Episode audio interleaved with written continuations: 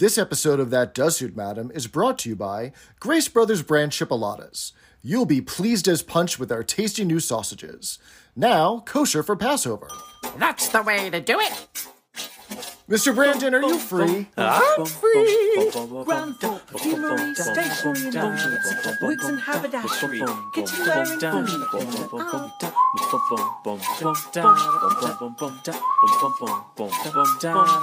First floor, telephones, juice ready-made suits, socks, ties, hats, underwear and shoes. I'm Jeff. And I'm Brandon, and this is That Does Suit Madam, a podcast about Are You Being Served? Hello, Hello, Mr. Jeff. Hello, Gladys. Hello, Gladys. Hello, Unanimous. Hey, Mr. Brandon, how are you doing this evening? Ah, good. Spring has sprung, and it's sprung all over the place, if you know what I mean. Oh, I my. don't I don't know what that means, so I'm asking. Do you know Well, and that's means? unusual for you, isn't it, Mr. Yeah, Brandon? it is unusual. It is. It is. Um, we have uh, some some exciting news, do we not, Mr. Jeff? Breaking news from the northern Mississippi compound. Um, first, it has been over 60 degrees for the past two days here in New York City, and I've had my windows open for both days, and it has been glorious getting fresh air. Second piece of big news vaccines are rolling out. Hey, hey! Earlier this week, uh, President Biden had his State of the Union address here in the States, and he promised that every American would be eligible for the vaccine by May 1st. So that's really exciting news. Yay, vaccines! We like vaccines. So if you uh, Can you are- say that? Can you can you say that in your Rocky Horror voice? Yay, vaccines! Yay, vaccines! have, Do I have a voice? Did you do you have you never been to audience participation at the Rocky Horror Picture Show? No, I've been Oh, to my Sound of Music at the Castro with my mother in San Francisco. I think this is one of those other things that exposes that ever so slight age gap in between us. I'm I'm Anyway. very young. You see. so um, eh, so the the Rocky Horror Picture Show takes place in the town of Denton, Texas, right? And the audience participation is where you memorize a script and you shout out certain things in response to one of the things, right? And This is what people did before Facebook. You know, Right. Yeah. And so after the opening theme song, it's an aerial shot of the town of Denton with the big water tower that says Denton. And the first line that the audience says is, Yay, Denton, in the most monotone, flat voice ever. So that's why I was hoping for oh. your Yay, Yay, vaccines. vaccines. No, Anyway. it's more like Yay, vaccines! I've Yeah. I know a lot of people have gotten vaccinated in New York State. It's getting there's more and more people. Arkansas less, which is annoying. Um, but you know, once once you get vaccinated, you want to get everyone else vaccinated. So it's Yeah. quite exciting. We've been hearing from a lot of fab people on Facebook. Uh, Thomas, Alicia, Mark, Anthony, Julie, Jeff, Alicia, Suzanne, Robeo, Ashley, um, John Jacob Jingleheimer Schmidt. Like, that's a funny name. Um, who else have been hearing from Mr. Jeff? We got a lovely email from a new listener, Mrs. S. Uh, who said that she Mrs. loves the show, but her hubby doesn't quite understand why. So you found your home with us, Mrs. S. That's great. And divorce courts are open quite often. that might be grounds, Mrs. S. Mr. S, are you listening? Maybe you should be listening. That's all I'm saying. Please don't get divorced because of us. And we do have a third piece of uh, special news because we've heard from Is it another like third new piece listener. of chicken like at KFC? Or is that different? Since this one's a little bit different, I don't know how uh, this piece of news will feel about being referred to as chicken, but let, us go ahead and find in fried chicken. Let's go ahead and find out. Mr. Kyle, are you free? I am free. Yay! Guess host. Unanimous, please welcome superfan Kyle. That's the unanimous. I'm clapping for you all. Welcome aboard, uh, Kyle. Who are you, and why are you in- interrupting our special podcast here? So it just so happens I was driving through scenic North Mississippi on my way to nowhere, and I passed a grain silo one day with a hand painted billboard on the side that said "Call six six two Peacock for a good time." You know, I was I was out on that damn ladder for a weekend last month, and I'm glad someone's finally taking notice of it. You must have seen me in my horse and carriage. oh wow! Yes, Um, we're a bit behind in Mississippi. I don't know what to say to that one. There you go. You were probably on your way to um, Interstate Barbecue to get some barbecue, perhaps, or other Mid South landmarks that I can't think of. Maybe getting some Kool Aid pickles. Yes, or perhaps a hayride, or um, Do they have hay rides in Memphis? Um, so, Mr. Kyle, tell tell the unanimous about who you are and why do you like Are You Being Served? It's kind of a weird show. Yeah, so um, like they said, my name is Kyle. Hi, Uh, like you guys said. So, like you, Mr. Brandon, um, I was acquainted with this show at a very young age, uh, thanks to the local PBS station here in Memphis. Shout out to Hooray, PBS. WKNO Channel 10 Memphis. Yay! Yes, NPR for the Mid South and PBS. Mm-hmm. Um, so it's actually my grandparents who watched the show. Oh, okay. And this would have been in the late '90s. Um, nobody had, none of us had cable TV at the time, so it was, Yeah. you know, you watch what you get. Um, WKNO alternates and still does with some other shows. Are you being served with Keeping Up Appearances? Mm-hmm. And I remember, you know, six, seven, eight years old, watching the show. The cash register music is very distinct Yes. And you know mrs slocum's hair caught my attention so clearly it was meant to be a funny show. And it, it colored Um, your life in ways you did not anticipate, I'm sure, as a little boy to the man you are now. maybe. Uh, something like that. Um, as time wore on my grandparents uh, didn't really watch it anymore but i continued to watch it because i thought it was funny. And there was a lot of stuff where i knew it was you know adult humor. I knew i knew it was something that i would probably get if i were older. Um, and then as i got older um, i began to admire i guess mr humphries in some ways. You know, as somebody who is open and unashamedly himself on the show, you know, granted we know he's not gay, you know, In quotes, on the right. show, but clearly, clearly he's not, you know, your average man's man, you know, that was typical at the time. A real So He-Man. I just continued to watch it. Stay right there, you man. You. If you want a real Cover your body. man. And Kyle's like, I think I do.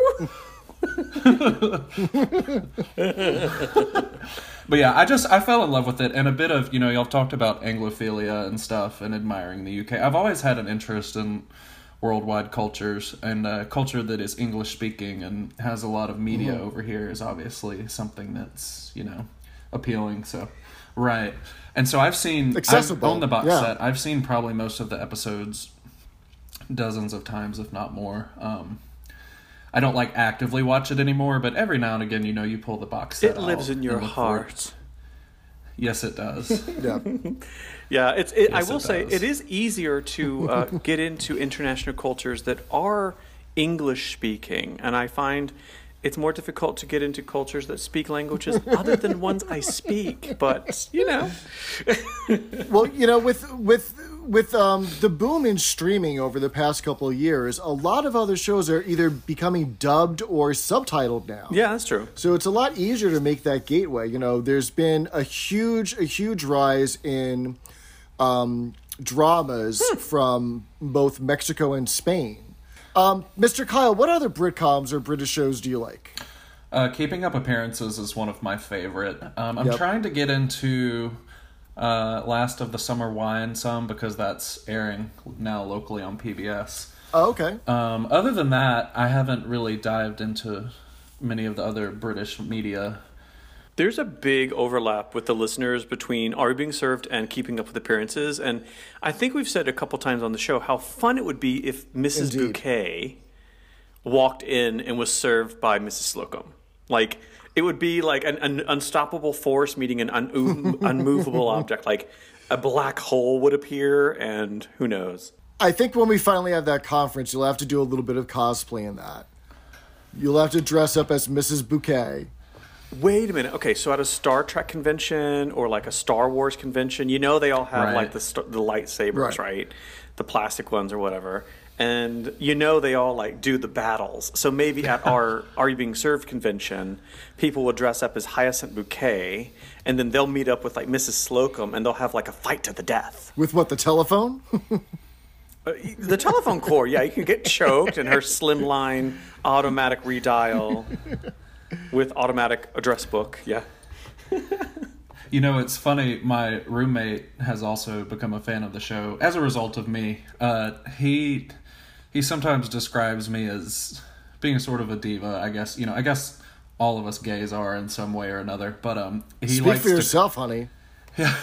He likes to describe me as like Speak a for yourself, hyacinth. honey. I love that. He likes to describe me as like a hyacinth bucket Mrs. Slocum hybrid sometimes.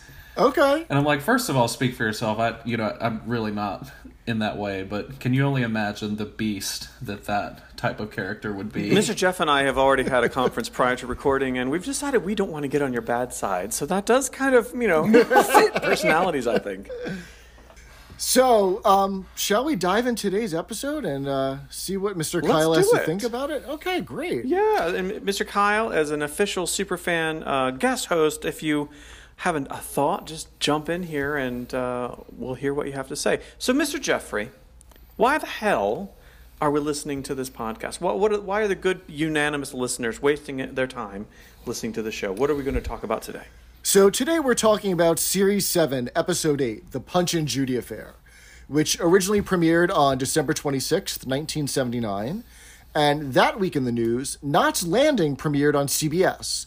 Uh, it was a nighttime soap that was a spin-off of Dallas, and it starred Joan Van Ark, Alec Baldwin, Nicolette Sheridan, and Michelle Phillips. Okay, for the young children out there, including our special guest host, we have to explain what Dallas is. I remember it as like a wee bairn, like a little kid. I remember Yep. who shot JR and it like being a big deal, and my parents thinking, and I was like, oh no, what happened to JR? And they're like, it's just a TV show. I was that little, but That's hysterical. it's kind of like it's at the time it was almost like Coronation Street in the states in the '80s. Like it was that popular. What do you it say? was that big yeah, it was it was coast to coast cities and suburbs north south east west uh, everyone was obsessed with finding out who shot jr and yeah I guess they found out, and the the world moved on, and then they, they, made they did yeah it, it, it was a, it was a cliffhanger for one season so everyone was obsessed with it over the summer and then when the series returned in the fall it was revealed who had shot jr It was a simpler I don't even time remember before the who internet. was. A simpler time, right? um, also, that week in the news, the Winterland Rock Concert Hall in San Francisco closed after 556 concerts.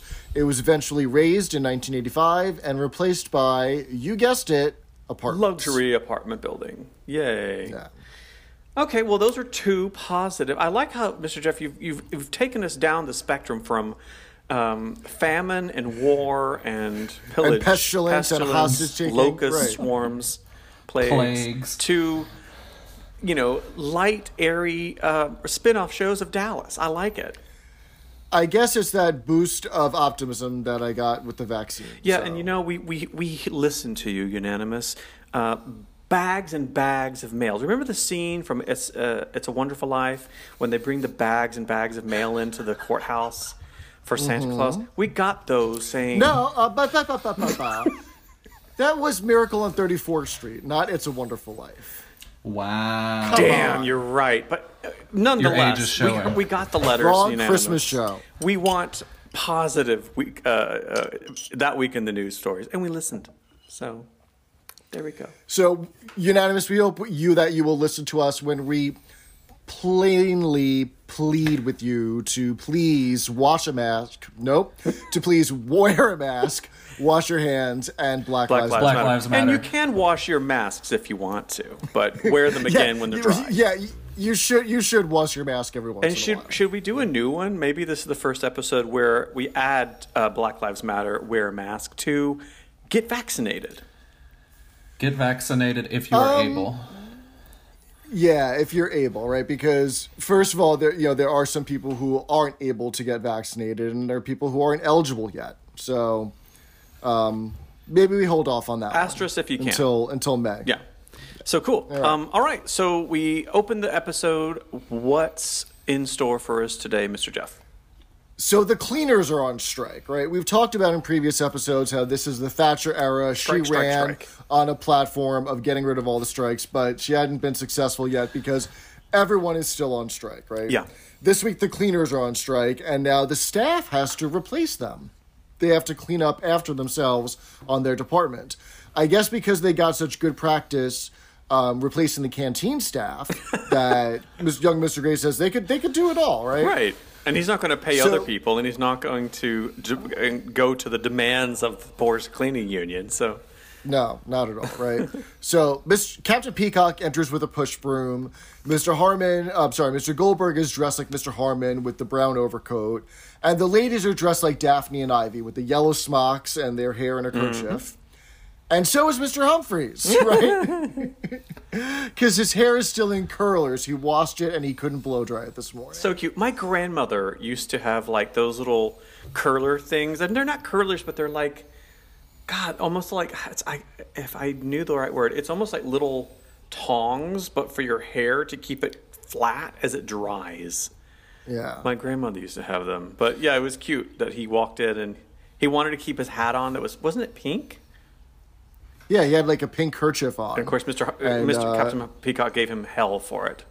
Right. I thought it was quite fetching. I just want to say I've only seen this a few times, but this is one of my favorite Mr. Humphries entrances. just with the whole scene with the hair, I think it's excellent. yeah, He's got a lot of he's got a lot of nice entrances because he's got three costumes in this episode, right? And we're, we'll hit on each of them. So you know, no spoiler alerts until we get there, folks. Um, True. So while the ladies are hoovering up the stairs, Captain Peacock is trying to look up Mrs. Slocum's dress while he's using the push sweeper. Captain Like, Peacock. how dirty? How dirty of a lech do you have to be? How dare you? to go for like that low of a blow, right? You know, it's like I feel like it's one thing when he's pursuing people with his blow tickler at the Christmas I mean, party, who hasn't? right?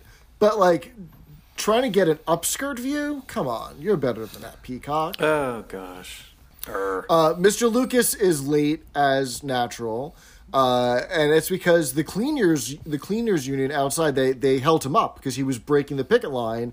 Uh, they wrote on his shirt tails in lipstick "scab," which is someone who is a strike breaker. So when I was a uh, kid, I did not know what that was. And of course, I think a lot Okay. is because this is an adult show. When I was like 12, 13, or 6 or 7 like Kyle.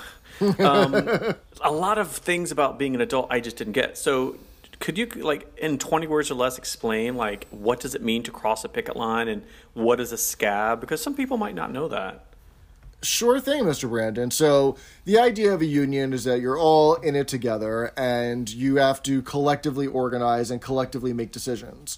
So, if one person or a few people breaks from that, it weakens the argument of the union and weakens their strength. Right. So, if people are out on strike and someone from the company chooses to go in and work and not go on strike with their fellow union workers, they're called either a strike breaker or a scab. So they're like basically weakening the union because Weak as water, Weak as water. weak a as whole water. lot of you.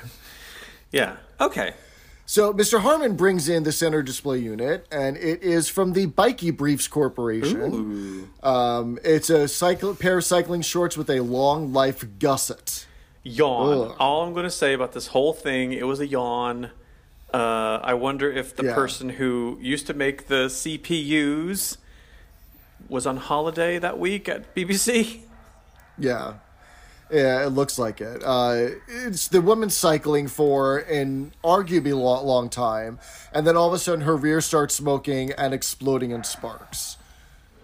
Boo, boring. It was very, and it looked like the film was sped up. It was one of the least exciting, really, props that I ever, you know, from the rest of the show. Like, I think it, the rest of them put it to shame, which is disappointing, but, you know, you can't win I them think all. this is good foreshadowing for series 8, 9 and 10 because now, you know, we're out of the we're getting out of the golden era and we're getting into um, some meh episodes. Now, that being said, we How still dare you, Mr. Jeff? we still in front of Mr. Kyle. we still have uh, a ton of good agree. ones to go, right? We have um, the the the one the mob episode with oh Italian my Tony. God. Right, Gold. that's still coming up, and that's one of the that's one of the better ones. You're gonna laugh. That's one of my like. That could be top three or four Oh, for me. is it? I think, okay. Yeah. Um, and then we also have the one uh, closed circuit where they're gambling, and, and Mr. Humphries has to pantomime the results of the horse race. You know, so we do have a couple of funny ones coming up, but you know, you're right that this this center display unit prop was was mm, thumbs down. And of course, you have to remember this is what 45 years ago or whatever. We, I always go to that, but you know, back then maybe speeding up the tape or speeding up the film for something Yeah. on broadcast wasn't seen as extremely hokey. But nowadays, it's like, Yeah. really? It was it was clever, right? Yeah. We, we cut to Rumbold's office and he announces that the strike is over, but there's some bad blood because the ladies and gents department crossed the picket line. They didn't go out in sympathy with the um, with the cleaning staff. So young Mr. Grace wants to restore the happy family atmosphere, and he asks the ladies and gents to throw a children's party for the staff. Of course. I mean, Of course he does. it's not right? Deus Ex Machina, but it's just like, okay, we want them to do Punch and Judy. So how can they do that? right, exactly. How can we set it up so they have to do a Punch and Judy Yeah. show, right? And so uh, Mr. Rumbold starts suggesting some of the children's party games that they might put play on. Uh, Ring of Roses, Oranges and Lemons, or Pin the Tail on the Donkey. So I had never heard of orange and oranges and lemons before. Um, Kyle, did you, did you pick up on that? Do you know what that is? I had no idea what that is, and you know, I was just thinking they put the most. I mean, sorry, Mr. Rumbold, they put the most. The last person I would put in charge of the children's Exactly. party, in charge of the children's party. Yeah. Ring of Roses, like you know, okay, this isn't the 1800s. Right, but, but that's exactly what it is. You know, oranges and lemons is an English nursery rhyme that um, comes from the you know the Victorian era, and the game that you play with it is similar to London Bridge. Right, you've got two children who like hold hands, and everyone passes under them, and then at some point in the song you trap someone in them. what In between, fun. right. Okay. Right. I also what gay I love how was it is it this scene or later where someone says Ding. yeah where s- where someone says For gay something like oh the children they want blancmange and blah blah blah that's Smoked That's salmon. coming right like, up. As It's is. coming spoilers right up. spoilers okay We'll get we'll get into blancmange in a minute. I have questions Mr. Jeff Down in the canteen, um, Dana Yarborough makes another appearance Yay, our as the canteen person. manageress. And she is throwing the food around like she, she, you could have put it on a discus and like or a frisbee. Isn't it Yardswick? Oh, it might be Yardwick. I think it's Diane Thanks, Oh, you Mr. be right. Kyle putting Mr. Someone's Jeff done his, his homework place. indeed, right? She's one of my favorite uh, staff members on the show. I love every scene scene Yeah. she's in, and I'm sad she won't speak to us anymore Yeah. now that she is Well, he does ashamed listen of to the or show. whatever. Very good. I love that gay men just think she's the greatest. I mean, Cruella de Vil, the manageress. I mean, And a bitch with a drug problem and you'll be anybody's, yeah, right? Patsy Stone. that's right? yes, exactly. Yes, Jessica Lange from any show. There you go. There There's you a podcast So, you can um, start. So we see Yes. what the uh, the ca- uh, the cast had for lunch today. Miss Brahms had a boiled egg and herring, but it was all boiled egg. Uh, Mr. Humphries ordered uh, spaghetti bolognese, which she pronounces bolognese. Bollock And skipping ahead, I think that uh, John Inman does the worst possible thing he possibly could for British culture. Oh, no. By putting ketchup on his spaghetti. like, come on. So that's something I've always wondered. You know, they they call it tomato sauce, and they're putting it on their spaghetti. And like, is that the same ketchup that I we think have it's over less here? sweet. Is it Isn't less it sweet? much more savory instead of sweet, like like Heinz or something? Well, I mean, Because you know, I'm half Italian. That is, you know, I wanted to throw the plate off the table Yeah. at that point. No, it, it's so their ketchup. What they call tomato sauce is what we call ketchup, but everything over there is less sweet. Like it's not that the tomato sauce is like you know. Is that why Americans say they don't different from like um, British food because it's not like liquid sugar everywhere?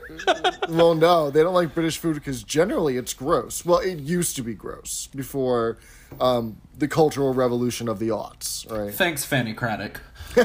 Very nice. Very nice. There we go. Look her up on Google, people. Have y'all seen any of her? Oh, videos? absolutely. She is You know a- what? The gay. She's another she's- one. Add Fanny She's Cradock, another one. you Patsy know. Stone. You know all these Right. people. The manageress. Like, Yeah. forget forget Nigella Lawson. She's just too nice and like too sexual. yes. Um, also, the granny from Downton Abbey. Oh, Maggie uh, Smith's the, character. um, Yes. The Dowager right, Duchess, whatever. The, Yes. the Dowager, right? The Dowager Duchess, right? the Dowager Duchess. Um, the Duchess of Slocum. No. Ooh. Mr. Goldberg had a minute steak, which she called a minute steak, and she throws it at him. I guess she didn't get the job at Lally and Willits because she was his best friend last episode, and she's mad at him now, right? Well, maybe they ended up suing him, and then he lost everything. oh, You that's see? true. I pay attention too sometimes. Uh, Count Peacock had the rissole, and Mrs. Slocum had the pasty. I love how she says that Rizzo, and of course that's like a huge insult. Right. And then they said, "Oh, it's the other way around." So then she grabs the fucking food off the plate By her with hands. hands. By her bare hands. That just made me cackle like a banshee. I thought that was so funny because she was it's such a rude thing to do.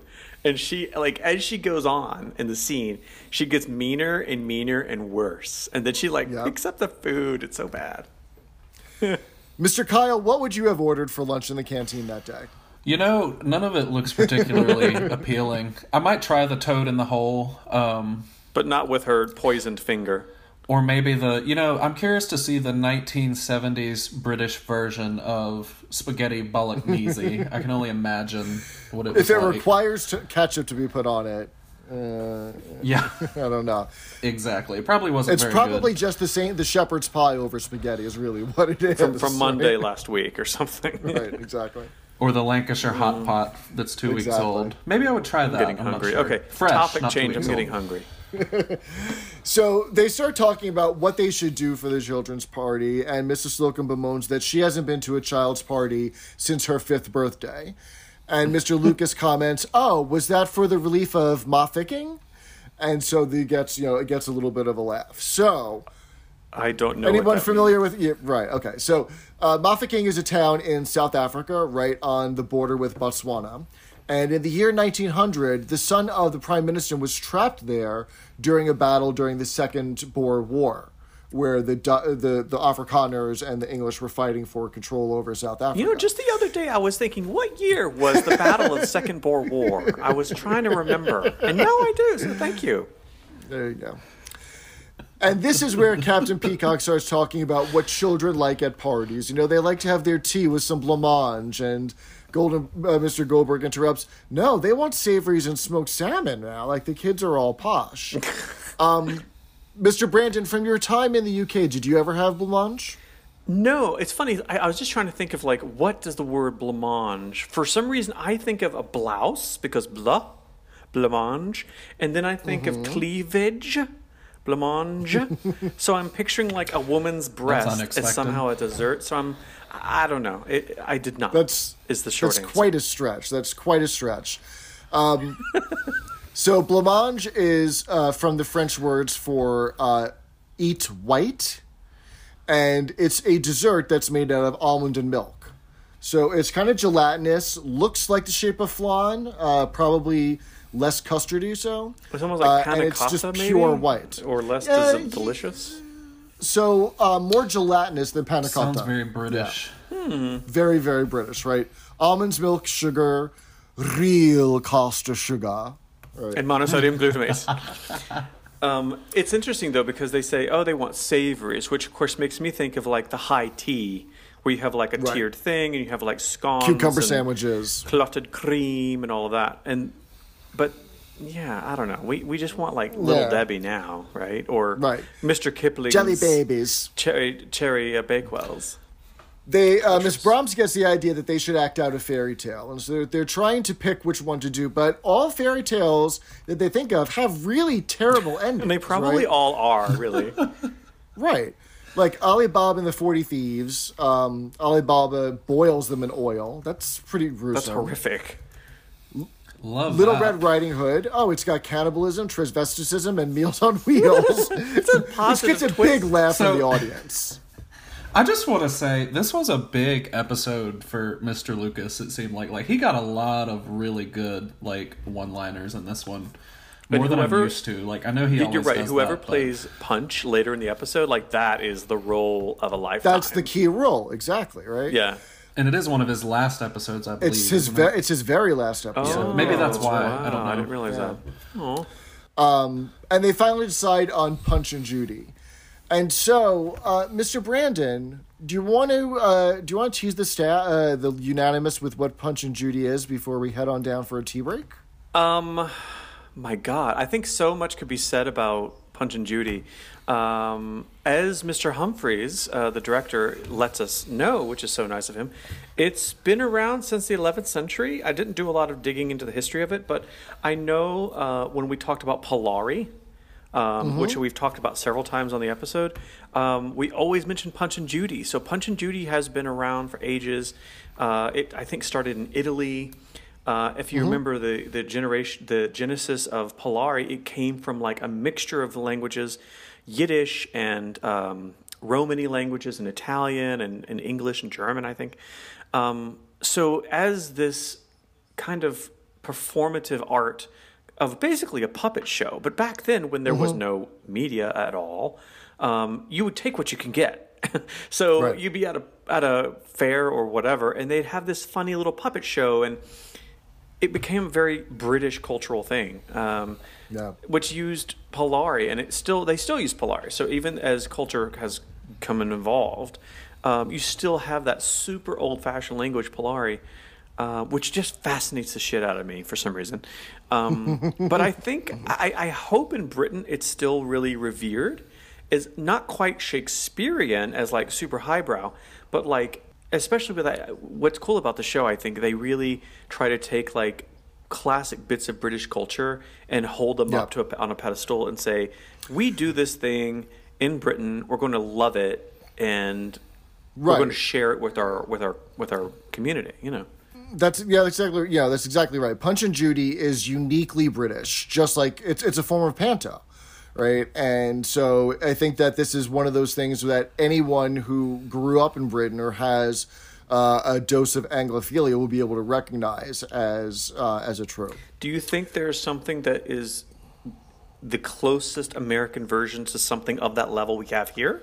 That's a good question. Well, that's a really good question, right? So, so Punch and Judy shows are generally done like on a seaside resort. Like you'll do it, on, see it on a boardwalk. You'll see the stage set up.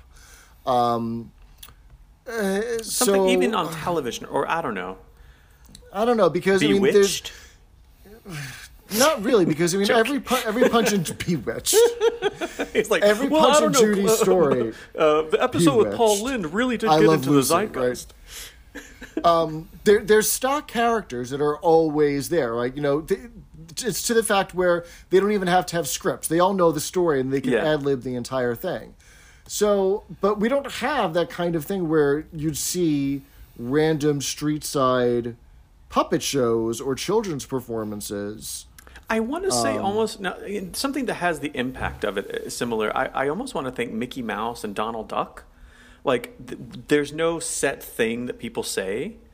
We just like the characters for Oh, that's who they true. are. And Okay. I, I think Mickey Mouse is a worldwide thing, but maybe Punch and Judy is not that popular anymore. But it would be cool. Like, let us know, listeners, if you are from the UK. Like, I n- understand. Like, it was a big thing in the past. Has it maintained that cultural significance that I hope it has? So let us know. Like, write out, write to us and say, and let us know if, if Punch and Judy is still a thing, or if it's kind of like, yeah, my my gran used to love Punch and Judy. Hopefully, it's still a thing. And hopefully, it's not the gran from uh, Little Britain that you you have as your grandmother. Why don't we head on down to the canteen for a tea break and take uh, Mr. Kyle Yes, to see Mr. Kyle. what the. Uh, it's good to order quick because the manageress will be pissed off. So, do you know what you might want to get? I wonder if I could get a nice spot of Earl Grey and some spaghetti bolognese. Sounds I'll get my actually. usual fairy cakes.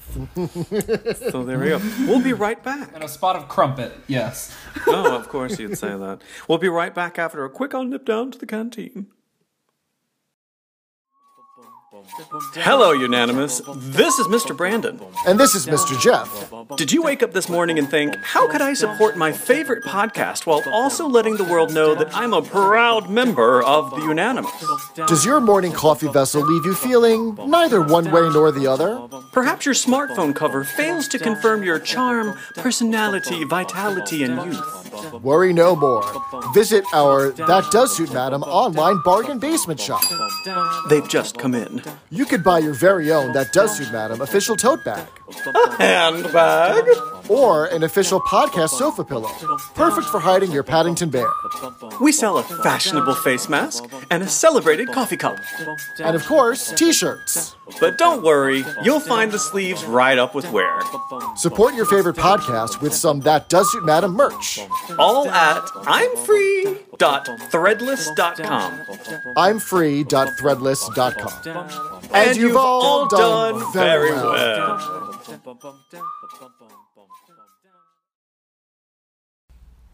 So, Mr. Kyle, I hope that our canteen manageress in northern Mississippi was a little bit easier on you than Diana Yardwick was. Uh, did you come out unscathed? I did. It was quite delicious. Um, there were bell peppers in the spaghetti sauce, which goes against my culture, but we're in the South, so you learn to let things And it's slide. unusual. Usually you very have a nice. scathe here and there, don't you, Mr. Kyle? Yes, especially down here.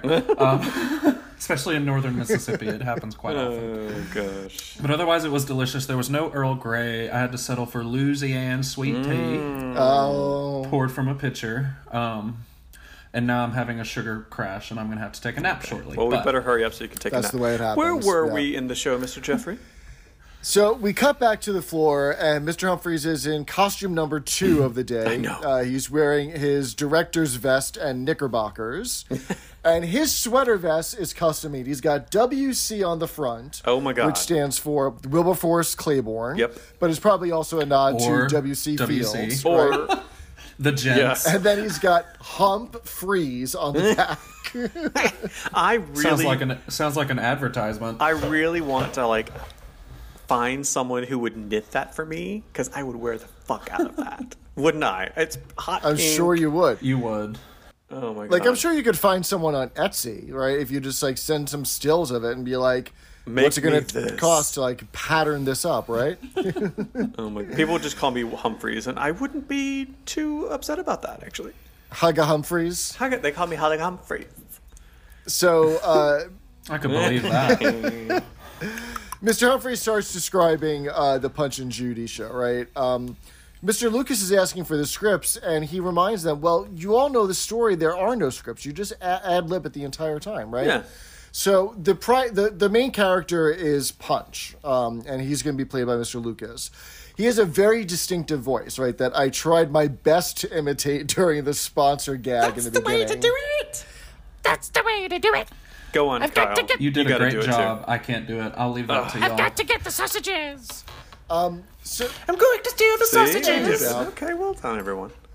so the Punch Man, um, the person who plays Punch, doesn't actually do it just with their vocal cords. They have this thing called a swazzle, which is two pieces of metal that are bound together by cotton. Okay. And the cotton is soaked in beer or water or something, and you hold it in your mouth, like in between, like the roof of your mouth and your tongue. Okay. And as you talk through that, it makes a kazoo-like noise. I was going to say it sounds just like a kazoo, and when they did it Right. at the very end of the episode, I thought, oh, they put a kazoo in. That's weird. no, it, it's this thing called swazzle.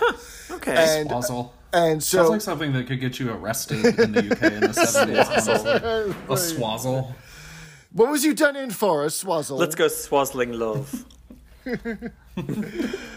Behind the bandstand at first. Swazzle, and pitch a the little cottage. woo with our swazzles. Um, so the performer who, who who does Punch and Judy is known as a punch man. Okay. But if you accidentally swallow two swazzles, then you can graduate to professor. I'll keep that in mind for the future. That could come handy. Was that a joke? No, that's the truth. Because there's these little things that are so easy to choke on and swallow when you're holding it in your mouth. You have to be very versatile to be able to do this. Did they mention anyone specifically? I thought you were making a bad joke, but no. No, no, it's very common for punch men to swallow these swazzles. accidentally. Say that three times fast. Brandon and I just have a dirty mind. That's crazy town. Okay. The other main character is Judy, who is the ingenue, the waif, the love interest of Punch. Ingenue. and she's going to be yeah ingenue.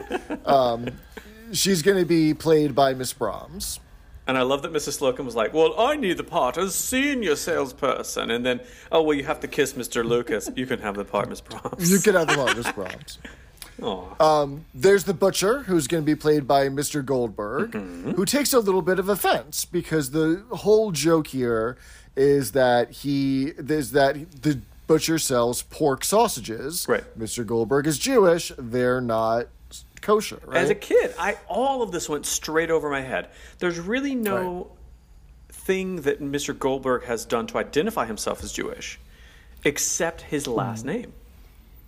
Right? in this episode, no, no, no, that's not true at all. Right? Is it? So, um, well, in his I mean, very there's a lot of jokes, at least. Yeah, Um, in his in his very first episode, uh, when we introduced him, we talked about how Alfie, Alfie Bass, a- as the actor, Yeah. made reference to his Jewish culture through the humor, right? But that, but I, I mean, I, I guess you're right. You know, there, there's the the joke is the name itself, right? Because he's never referenced going to synagogue or having or keeping or wearing kosher or a anything like that. or anything. Yeah, it, Right, just it's as a all kid, I just name. why does he not want to be a butcher? Like, is it like seen as low class or something? I don't know. Mm. Eh, who knows? Uh, there's the devil and the hangman, who are going to be played simultaneously by Captain Peacock. And then Mrs. Slocum is going to play the policeman. Because they police needed person. someone to scare the children. Right. so they get into a quick change into their costumes, and Mr. Rumbold decides that he's going to play the piano. And so we get the bit where he keeps interrupting with the music and uh, annoying Mr. Humphries. Mr. Rumbold! Mr. Rumbold! Mr. Rumbold! I think it's Not so really. cute. It gets a little old, but the fact that Mr. Rumbold, like uh, Nicholas Smith, can actually play the goddamn piano very well, Exactly. so cool. So, uh, Mr. Slocum, as the police, as the constable, is what they usually call it, uh, starts hitting Mr. Lucas over the head with her truncheon. And so, um, a truncheon is also known as a slapjack. And it is a leather strap that has a weight in it that's used um, as a baton. So it's not a stick form, but it's used to beat. And because it's got it's made of leather, it's a little floppy in its appearance when you hit it. A little which gives starch in the little bit of water will, comic. will cure that problem, Mr. Humphries. right. What happens if you flute it? That is a good question. steaming, Steven. Oh my God, we're such nerds. But that's why you listen to shows like this. this is great. Miss Yeah. Brahms, as the Judy character, is supposed to have a child, but the toy department ran out of uh, Betsy Wetsies. You know, I guess I want to go to the putty. Yes. uh, was all sold out, so she has to use a chimpanzee doll. And Mr. Kyle, you had an interesting theory about the use of the chimpanzee doll and its impact today. Yeah, so I don't, and it could have nothing to do with it, but when I was watching this with uh, Thomas, my roommate last night, like I said, this is only the second or third time I've actually seen this episode um, because it never aired on my local PBS station. You know, that was the only way I watched it for the longest time. And so we were trying to figure out reasons that um, it would have not been shown. It would have been censored here for whatever reason. Yeah. Um, and we're like, well, you know, the frequent Jewish jokes. Maybe there was something in the end scene that was offensive. And then Thomas brought up, you know, was it the the chimp baby? You know, like could that be considered offensive? I don't know. You know, I guess I could call the local station and ask them. But Th- that's a really good question because I don't think that um, I don't think that people probably would have put two and two together and drew that connection until recent times about Right. about the chimpanzee baby. Um, if I had to hazard a guess, I think that the reason why you might not have seen it over the air, it might be a little bit more innocent. Maybe it's because this was a Christmas special and wasn't part of the regular series that it didn't get licensed out as you know part of the good- package to, to the good idea. PBS station. It could be. We've seen the other Christmas specials. Some Oh, of them. okay. Um, the only the only two that I have not seen are for sure are Roots and um, for obvious reasons. Yeah. And this one, um, but I don't know. You know, I, don't wonder know. if it's a cultural thing. I wonder if like Americans in general have no freaking idea what Punch and Judy is. So like watching the that's episode, true. you're like, Like, what if you what if the episode was a Mickey Mouse and you ha- you don't know there's a cartoon mouse? What is this about? Maybe that was it. But if It you if you wanted to handpicked too. if you wanted to you hit up the um, PBS station and if they answer you, that would be really cool to learn. So go go ask them. That's a good question. Yeah. I might send them an email actually once we're done with the podcast. Once I come back to Tennessee from uh, the boardroom it's a, in it's a North, at the North Pacific Mississippi drive. Call you know. Center. There you go. Right. Second class megabus, you know, on Grace Brothers uh, travel agency, right? Yes. So, all right. So here's the plot of the Punch and Judy story, right? Okay, lay it Um, on. Punch has to go off to buy sausages, sausages. and so he uh, kisses his wife or his girlfriend, whatever, goodbye. Mm-hmm. Um, and both the Punch and the Judy characters have these comically long noses and these comically long chins. So Brahms and Lucas get them interlocked and almost lock noses, right? Um, the devil, uh, P- Punch doesn't have any money, so the devil suggests that he steal the sausages. Except that you get it in Captain Peacock's posh voice. Oh, Mr. Punch, why don't you steal the sausages if you don't have any money, right? And Mr. Humphries is having none of it. No. You've got to scare the children. And so then he becomes this great Shakespearean character, right? Yeah. Mr. Punch, in this world there are haves and have nots, and you are a have not. Meanwhile, Mr. Lucas, as Punch, is reacting to what he's saying. Oh, God. He's putting his head, like laying it down Yeah. on the on the stage. He did an excellent job as Punch. I loved Mr. Lucas. I gotta Punch. say, what's really cool, and I've not watched the whole Punch and Judy. Maybe on the Facebook page, I'll like find a YouTube and like so you can actually watch the real thing. But as as the the the the, the staff are playing life size Punch Judy, remember these Right. are these are puppets. These are like little hand puppets. So Which are all played, all characters are played by one person, by the way. I don't think we talked Oh, about I that. didn't There's realize one, that. There's one Punch Man who does all six characters at once. oh well, that's even cooler. Which is why which is why he has to have the swazzle he has to move the swazzle around in his mouth to get the punch voice. which is why he can swallow which is why he it can swallow it. or swazzle it or whatever um, no that makes more sense so yeah it's like um, so if you remember that these characters are supposed to be like little puppets right maybe like i don't know six seven Yeah. eight inch, inches tall uh, lucky for them um, yeah, I did that. So, what the, if you notice the way that um, Trevor Bannister is like flailing his body around? Right. Remember, the, he's imitating a little tiny puppet, and you see the puppet at the very end before the big song and dance number. So the reason he's like throwing his head on like the shelf thing where his feet go is because that's what the puppeteers do with the punch doll, and they throw Right. his head against the side because there are these like animate like the puppets are not expressive at all. I, they don't even have like mouths that open um, open and close like Kermit. So to Right. get emotion or to like show action, they like throw these dolls all over the place. So that's why he looks like he's like self-flagellating himself in some passionate religious experience. That's what they do. So Yeah. it's cool that he does that, which is really impressive. We see the constable come in and start beating the devil with her truncheon because he's an accessory before the fact, suggesting that uh, Mr. Punch commit the act of theft. Meanwhile, Mr. Rumbold keeps playing the piano, right? So we can start to see Mr. Humphries get a little annoyed at the interruptions and not now. And he'll, you know, promise to tell him when it's time to play the piano. And piano. he's so sweet about I it. I just want to say. I love with. I love when Mrs. Slocum goes, he's an accessory before the fact. and that stupid little almost like that whistle thing. judge voice, right? yeah. Punch goes and knocks on the butcher's door, and we see uh, Mr. Goldberg come up, and they have a tug of war with the sausages, right? Give me back my sausages.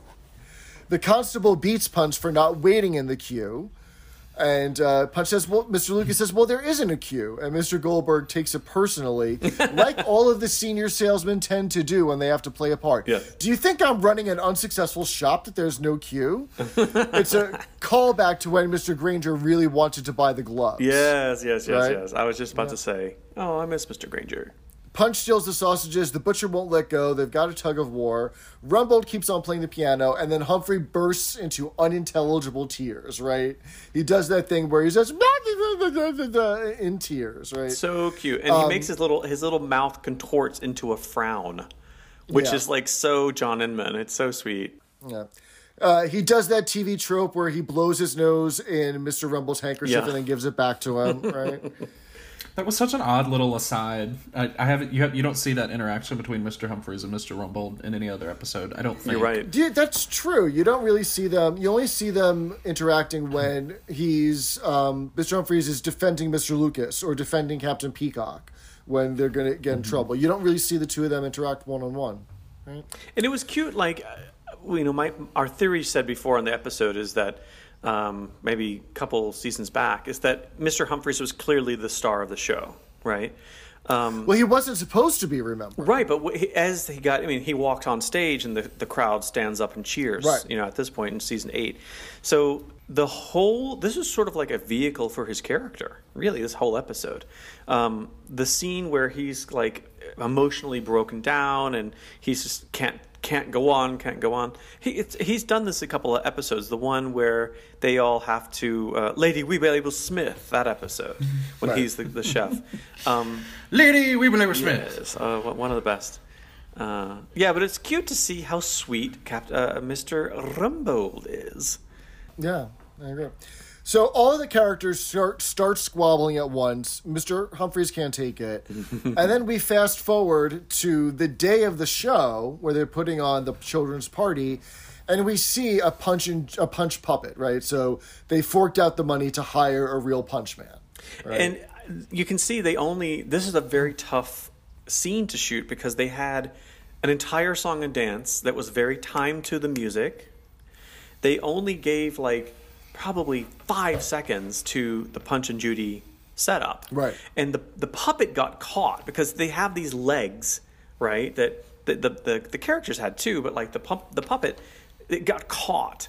So then the puppet had to like unhook his legs to, Yeah. and then you couldn't even see the uh-huh. thing because they had to cut to the big song and dance number, which was a little It tricky. was just a you know it was a, just to establish that they decided to scrap the life size Punch and Judy to do the kids number instead, and then they got a real Punch Man, right? And so, So if you notice when everybody darts out, I I laugh because uh, if you notice when Mrs. Slocum runs out, the, it's like the camera is shocked by her and Yes, there's like a yes. bounce and a change in the scene, or the floor is shaking or something. You know? So, why do you think that they chose to do a song and dance to kids from Bye Bye Birdie? Like, what is the significance of that in relation to the show, right? Because th- that's not a song that they would sing to entertain a bunch of children.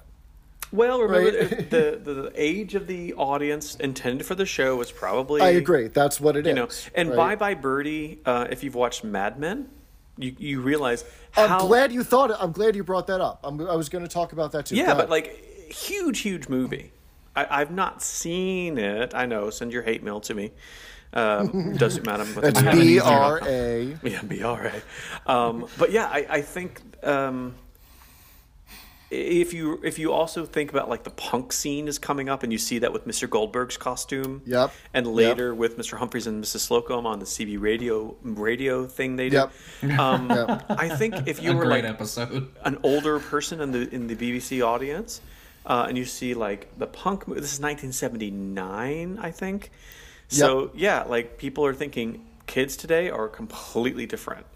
So Yeah, it, this was this song was performed for the audience, not for the theoretical children Yeah. in uh, the that's show. what I think. Right? But what were you going to say about Mad Men? Re- that's a recent cultural touchstone that is on Bye Bye Bir- uh, that Bye Bye Birdie is related to, right? Yeah. So the whole the whole plot of Bye Bye Birdie is that a pop singer. Um, has to go off to war. You think about when Elvis got sent Yeah, off to yeah, war and, something. and all that, right? And so it's it's all about um, the, all of the kids in one town um, are vying to have his goodbye concert held at their high school, right? Like an American Bandstand type show, Oh, okay. right? And so the the song "Bye Bye Birdie" is about the pop singer that's leaving. Now in uh, in Mad Men, the story arc was that they were pitching a new kind of diet cola. Yeah. And they wanted to say goodbye to sugar, and Bye Bye Birdie being very topical, having only come out, you know, maybe 10 years earlier than when the, the, the story arc was set. They wanted to do they wanted to do a parody or a send up of the song Bye Bye Birdie about Bye Bye Sugar and have an Ann-Margret type sing it. Like, yo, yellow yellow bikini, very sexy, but still a little innocent, yeah. wholesome, wholesome but sexy. Mm-hmm. And the whole tr- the whole uh, point of the story arc is that Peggy Olson is like, why are we having this wholesome, sexy woman be the face of patio? Your customer is housewives. They don't want to be. They don't want to ogle this sexy woman, and they don't want to be the sexy woman. They just want to be slim housewife, right? Mm-hmm. And so it's again, it's, it's this whole concept of who is this song really for? Who is this audience, re, you know, really for? And I Oh, thought it was interesting. really interesting. So you do see a picked parallel up on that between as Mad well. Men and this episode. Yeah, and this isn't the so this isn't the first time that we've drawn parallels between um, Mad Men and here, even though Mad Men was set fifteen years earlier. Yeah, so. I mean, you think about Are You Being Served? I mean, part of the comedy and the world that they create, uh, Croft and Lloyd, is this artificially backward, old fashioned space where it might Yeah. be 1976, but it might as well be 1961. Do you know what I mean? and and we see that in the revival, in the one-off revival, where it's supposed to be 1986, but they're still exactly the same Yeah, way as or- they were exactly, in the 60s. yeah, yeah. Right. So that's our episode, folks. Uh, Mr. Kyle, what did you think of this episode?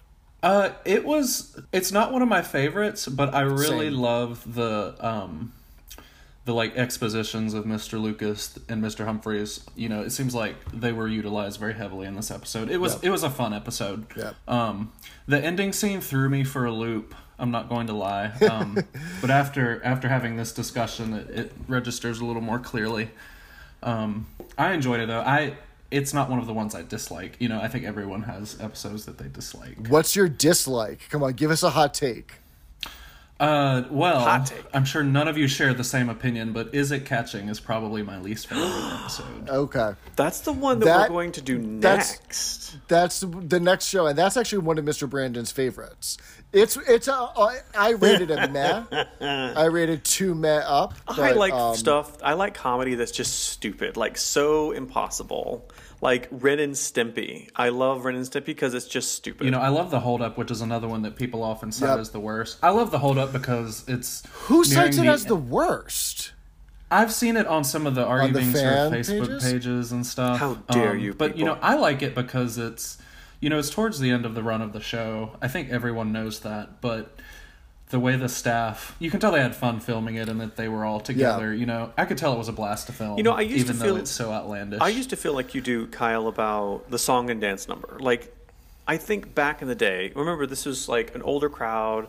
Um, they probably were in high school in like the late 50s. So, you know, back then, like Bye Bye Birdie would have been a big movie. Um, even Bollywood today, if you don't have a big song and dance number, like they will not see it. But for whatever reason, we just read that as like old fashioned. And it is because in the American film and, and stuff that that went away. As I've gotten older, I relate to to the acting and the actors. Like, what would it have been Right. like to be Frank Thornton, play this guy? And apparently, Frank Thornton was like a super sweetheart, you know. And like all of these people were really nice, the actors. Um, but when you see him, him come out in his like little boy sailor outfit, how cute is he? Like he's loving it, and like each each of these actors have such a great opportunity to really show another side of themselves. That I mean, Mrs. Slocum, uh, Molly. Well, we've already seen her dressed like a little Alice I know, but four, she's like loving it. before. She's having such a. And, Yeah. and then you see uh, Arthur Bro, you know, um, Arthur English, Mr. Harman come out, and he's like a little kid, and it's so Yep. cute, and and they don't We see Mr. do a lot of Humphries as like Little Lord Fauntleroy, his third costume of the day. I know his- Mr. Humphries comes out and he's Yeah. got these cute little, very, very Cath, Cathian hair from Kath and Kim. Well, and people forget that like this is a very formally trained like acting troupe. Like these Yep. are like the cream of the crop. You know, I've people have discussed on some of the other like the forums and the Facebook pages. You know, they're like, oh, it's so cute. I'm sure they're ad libbing and all of this, and I'm sure the reality was quite the opposite. You know, I'm sure Yeah. they did when they had to, but. You know, this was a very formally executed show with very talented actors and actresses. Yep. you know. and I've been watching a lot of um, the Hollywood Reporter, um, which is like Okay. a, a magazine for Hollywood. I didn't really knew what it was before, but with lockdown, I've been watching a lot of their um, roundtable discussions with actors and stuff, and on YouTube. So check it out; it's really good stuff. And they talk about the act of acting. And Americans on one table, there's like maybe eight people, nine people each episode, and half of them were British, half of them were American. And the Americans say, you know, for some reason, like British people love theater and Americans love acting in films. And the British people responded, well, that's because you have Hollywood in your backyard. And people gobble you up and take you into the cinema and, and movie sets. But in Britain, we have the stage because it's there. So all of these actors from Are You Being Served, like John Inman did pantomime, panto until like a couple years before he died, maybe even Yeah. the day, the year he died. So like they just have lots of practice and experience of doing different things, and you know I think that makes them a little bit more seasoned and able to be versatile, like we learned Mr. Humphries wondered about today. yeah, but I mean It's a great way to be. It's a cute episode, and I don't know if I have one I dislike. I I, I will I will run contrary to your theory, Mr. Jeff. They're all golden. So Well, I say I have ones that I dislike. I it- there would never be a point where I would choose not to watch one. Oh, of course I'll not. say that. yeah, yeah. Um, Redemption so- has been achieved. Well done, Neil. Thank you. we have to say goodbye to Mr. Lucas and Mr. Goldberg and Miss Bakewell in this episode because they're not coming back for next season. Um, none of them died. Uh, this isn't the same uh, fate as Arthur Brough. Um, Yeah. Trevor Bannister got a part uh, in the West End, and he wasn't able to resolve the scheduling with the start of season eight, and so he took the West End job because it pay, frankly paid more money and i Hmm. think he also probably saw the writing on the wall that you know this wasn't this wasn't going to be a show that was going to run forever And he's not the one that he's like. It's it's the John Inman vehicle. It's not going to ever exactly be. it's not it was supposed to be his vehicle Yeah. and it didn't turn out that way and you know seven series is a very long time for a british show at that Yeah. time so it makes perfect sense that he would want to exit at that point so. Um, but we do get to meet next week uh, Mr. Grossman, Mr. Spooner, and old Mr. Grace in next week's episode. Oh, we've already said goodbye to young Mr. Grace and old no, Mr. no, Grace. no, no, Oh. no. We don't. Not no. totally. Season eight has both young and old for the entire Oh. season. Yeah. Okay, well that makes me excited. Um, because I, I love young Mr. Grace. So I, I haven't emotionally prepared for his departure yet. You don't. You don't have to be. You Oh, can hold off for another. I'll unclutch my pearls. there. And, now they're and as, as Mr. As Mr. Brandon said, we are talking about the series eight premiere next week. Is it catching? Marines disease. Oh, I knew I should have kept my hands off those winkles. and yes, we'll explain what it? the hell I winkles knew are. someone would ask that. of course, Mr. Humphries gets the contagious disease. Yeah, I will say when I was in England, I did see a dish that had winkles in it. I'm like, oh, Marine's disease. so, So, Mr. Kyle, thank you very much for joining us on the show this week. We hope you had a lot of Oh, fun. it was a blast. Thank y'all so much for having me. I love y'all's podcast. You all have done here. I'm gonna I'm gonna butcher the British language here, but y'all have done very well with the I creation don't of this think y'all podcast. is in the British vernacular, but I like you did it in your Memphisonian way. Young Mr. Grace is you know rolling over in his grave. I'm sure. But Well, thank you, thank, Thank you you, very Mr. much, Mr. Kyle.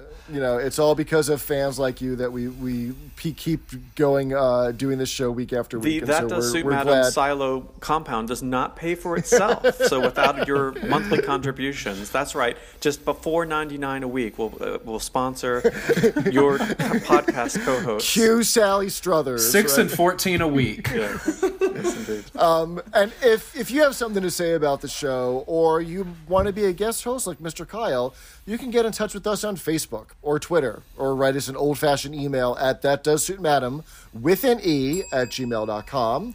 Or you can call the Peacock hotline at 662 Peacock. That's 662 732 2625. And with that unanimous, we will tell you you've all done done very very well. well. Well, Bye, everyone. Thanks for listening. That Does Suit Madam is not endorsed by the BBC and it is intended for entertainment and informational purposes only. Are You Being Served as a copyrighted program of the BBC. Stealing sausages is a punishable crime.